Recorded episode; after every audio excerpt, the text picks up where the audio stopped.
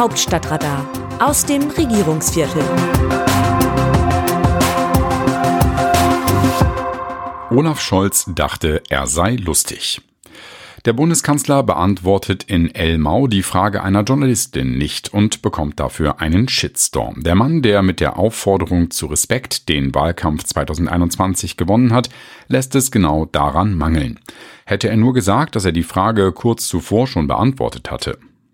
Liebe Leserinnen, lieber Leser, Olaf Scholz hat gedacht, er sei witzig. Jedenfalls hat er sich sichtlich amüsiert, als er bei der Pressekonferenz nach dem G7-Gipfel auf Schloss Elmau die Frage der Journalistin Rosalia Romanietsch von der Deutschen Welle nicht beantwortete.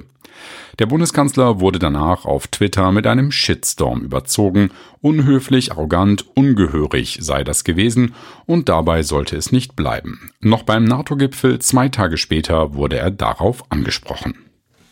Was war passiert? Romanetsch hatte diese Frage gestellt. Herr Bundeskanzler, die G7 hat sich ausdrücklich zu den Sicherheitsgarantien für die Ukraine auch nach dem Krieg bekannt. Können Sie konkretisieren, welche Sicherheitsgarantien das sind? Scholz antwortet, ja, das könnte ich. Die Journalisten werden hellhörig. Ein paar Minuten zuvor hatte sich der Kanzler zu einer fast gleichlautenden Frage einer Kollegin von Romanietsch geäußert. Nicht sehr tiefschürfend, aber angesichts der schwierigen Gemengelage, dazu lange vor Kriegsende etwas zu sagen, wurde das von den Journalistinnen und Journalisten zumindest als Versuch einer Antwort akzeptiert. Nun aber stieg die Spannung, was Scholz noch erzählen könnte. Aber er sagte nichts. Sein Regierungssprecher Steffen Hebestreit legte eine lange Pause ein, bevor er Anstalten machte, den nächsten Fragesteller aufzurufen. Das war seine schweigende Aufforderung an den Kanzler, doch noch etwas hinzuzufügen, aber dem war ganz und gar nicht danach. Er lächelte nur. Aus den Sekunden des Wartens auf eine Regung des Kanzlers wurden gefühlt Minuten, doch Scholz sagte nur noch, das war's. Rosalia Romanietsch twitterte später, echt schade, Herr Bundeskanzler, als ich Deutsch gelernt habe, wurde mir für Pressekonferenzen dringend die Höflichkeitsform empfohlen und die Frage war schon sehr ernst gemeint. Die geschätzte Kollegin bekam im Netz viel Anerkennung für ihre Arbeit und ihre Frage. Scholz, der seinen Wahlkampf 2021 maßgeblich mit dem Wort Respekt gewonnen hat, hätte auch Romanietsch respektvoll behandeln müssen. Für viele Journalisten, vor allem aus dem Ausland, die Scholz noch nicht oft erlebt haben, war es irritierend, wie er sich hier präsentierte. Andere kennen das schon und regen sich gar nicht mehr auf, was nicht besser ist. Am Tag danach in der Bundespressekonferenz wurde die stellvertretende Regierungssprecherin Christiane Hoffmann gefragt, ob sich der Kanzler entschuldigen werde. Nein, natürlich nicht. Hoffmann verwies auf Scholz erste Antwort auf die Frage nach den Sicherheitsgarantien für die Ukraine. So lautete die Frage, haben Sie untereinander diskutiert, welche Sicherheitsgarantien die Ukraine von G7-Ländern erwarten kann? Um zu verstehen, dass sich Scholz offensichtlich nach eigener Auffassung ausführlich geäußert hat, geben wir hier seine Antwort ungekürzt wieder. Es ist klar, dass wir erreichen wollen, dass die Ukraine ihre Unabhängigkeit und Souveränität verteidigen und dass sie ihre Zukunft als Demokratie sichern kann. Dazu wird auch gehören, dass die Ukraine immer in der Lage sein muss, eine eigene starke Landesverteidigung zu haben.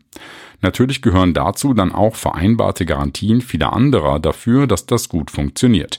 Über diese sind wir schon seit langem mit der Ukraine, aber auch untereinander im Gespräch.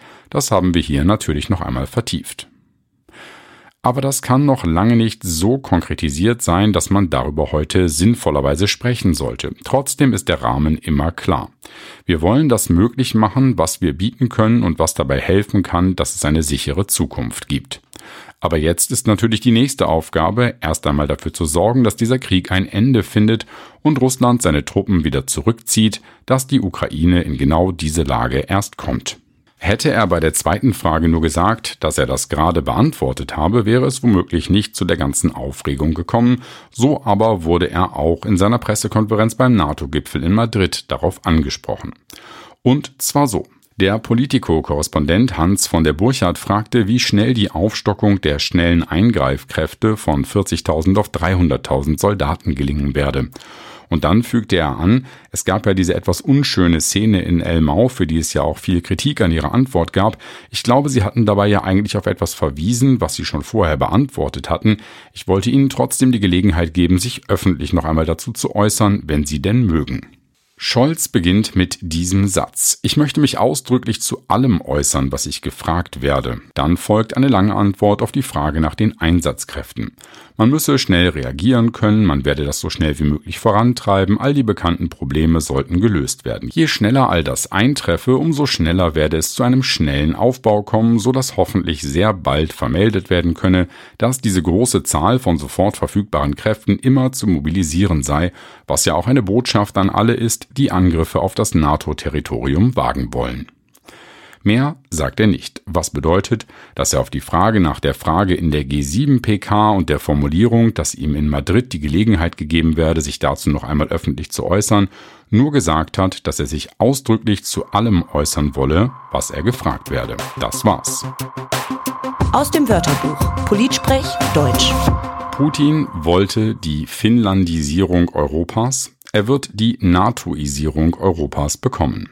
Joe Biden, US-Präsident. Joe Biden konnte und wollte ein Lächeln nicht unterdrücken, als er diese suffisante Formel für die Aufrüstung der NATO gegen Russland zum Besten gab. Es ist in einem Satz die historische Bedeutung des NATO-Gipfels in Madrid mit den Entscheidungen zu den Aufnahmeverfahren für Finnland und Schweden und der drastischen Erhöhung der Zahl der schnellen Eingreifkräfte von derzeit rund 40.000 auf mehr als 300.000. Der russische Präsident wollte immer neutrale Nachbarn wie Finnland haben, und nun passiert das Gegenteil von dem, worauf er immer pochte. Die NATO weitet sich in Richtung Russland aus. Schweden und Finnland, dessen Grenze zu Russland rund 1300 Kilometer lang ist, sollen in die transatlantische Militärallianz aufgenommen werden. Für Putin ist das eine bittere Wahrheit. Die NATO rückt an Russland heran und er selbst hat das provoziert. Er hat sich mit seinem Krieg gegen die Ukraine komplett verrechnet. Ohne den Überfall wäre die NATO jetzt nicht derart geschlossen und entschlossen. Wie sehen die Leserinnen und Leser die Lage? An dieser Stelle geben wir Ihnen das Wort. Hugo Waschkeit aus Ronnenburg zum Thema Lohnpreisspirale. Immer wieder springen alle auf den Begriff Lohnpreisspirale auf, wenn es um die Inflation geht. Warum redet eigentlich nie jemand von einer Gewinnpreisspirale? Denn die Preise müssen doch nur erhöht werden, wenn die Unternehmen nicht auf einen Teil ihres Gewinnes verzichten wollen oder noch übler, diesen Gewinn sogar in der Inflation noch steigern. Vielleicht denkt ja da mal jemand darüber nach. Utz Schmidtko aus Burgwedel zum russischen Krieg gegen die Ukraine. Väterchen Frost ist auch nicht mehr das, was er mal war. Ein russischer Weihnachtsmann, eine russische Märchenfigur der slawischen Mythologie. Sie personifiziert die kalte Jahreszeit, die Zeit der Heizperiode. Väterchen Frost beschenkte in der Neujahrsnacht die Kinder. Sein Nachfahre, skrupellos und menschenverachtend, erpresst den freien Westen mit Gasdrosselung und den Rest, besonders der ärmlichen Welt, mit Nahrungsmittelblockaden.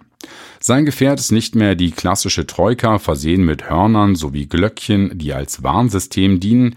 Aus purer Angst vor der freien und demokratischen Welt, aus seinem gefährlichen Minderwertigkeitskomplex und imperialistischem Machtstreben heraus, walzt er heute mit Panzern und Kanonen durch die Ukraine, bedroht und erpresst die freie Welt. Deodat von Eickstedt aus Garbsen zu Robert Habecks Kampagne zum Energiesparen. Die Kritik an den sehr richtigen Äußerungen von Herrn Habeck ist angesichts des Massentourismus aus Deutschland unter totaler Missachtung der CO2-Emissionen in weiten Teilen nicht angebracht. Sicher gibt es viele Menschen, die sich zu Recht um die Finanzierbarkeit ihres Lebens Gedanken machen müssen, aber sehr viele würden auch gut daran tun, ihre exzessive Lebensweise zu hinterfragen. Man denke an die Tonnen jährlich weggeworfener Lebensmittel und viele andere Konsumauswüchse inklusive der stromzehrenden Netflix-Manie. Es ist hohe Zeit, dass eine zu großen Teilen verwöhnte Bevölkerung sich aus ihrer Komfortzone entfernt, zumal angesichts sehr realer und tödlicher Missstände in der Welt. Das Autorenteam dieses Newsletters meldet sich am Dienstag wieder, dann berichtet meine Kollegin Eva Quadbeck. Bis dahin, Text Christina Dunz, am Mikrofon Jan-Bastian Buck.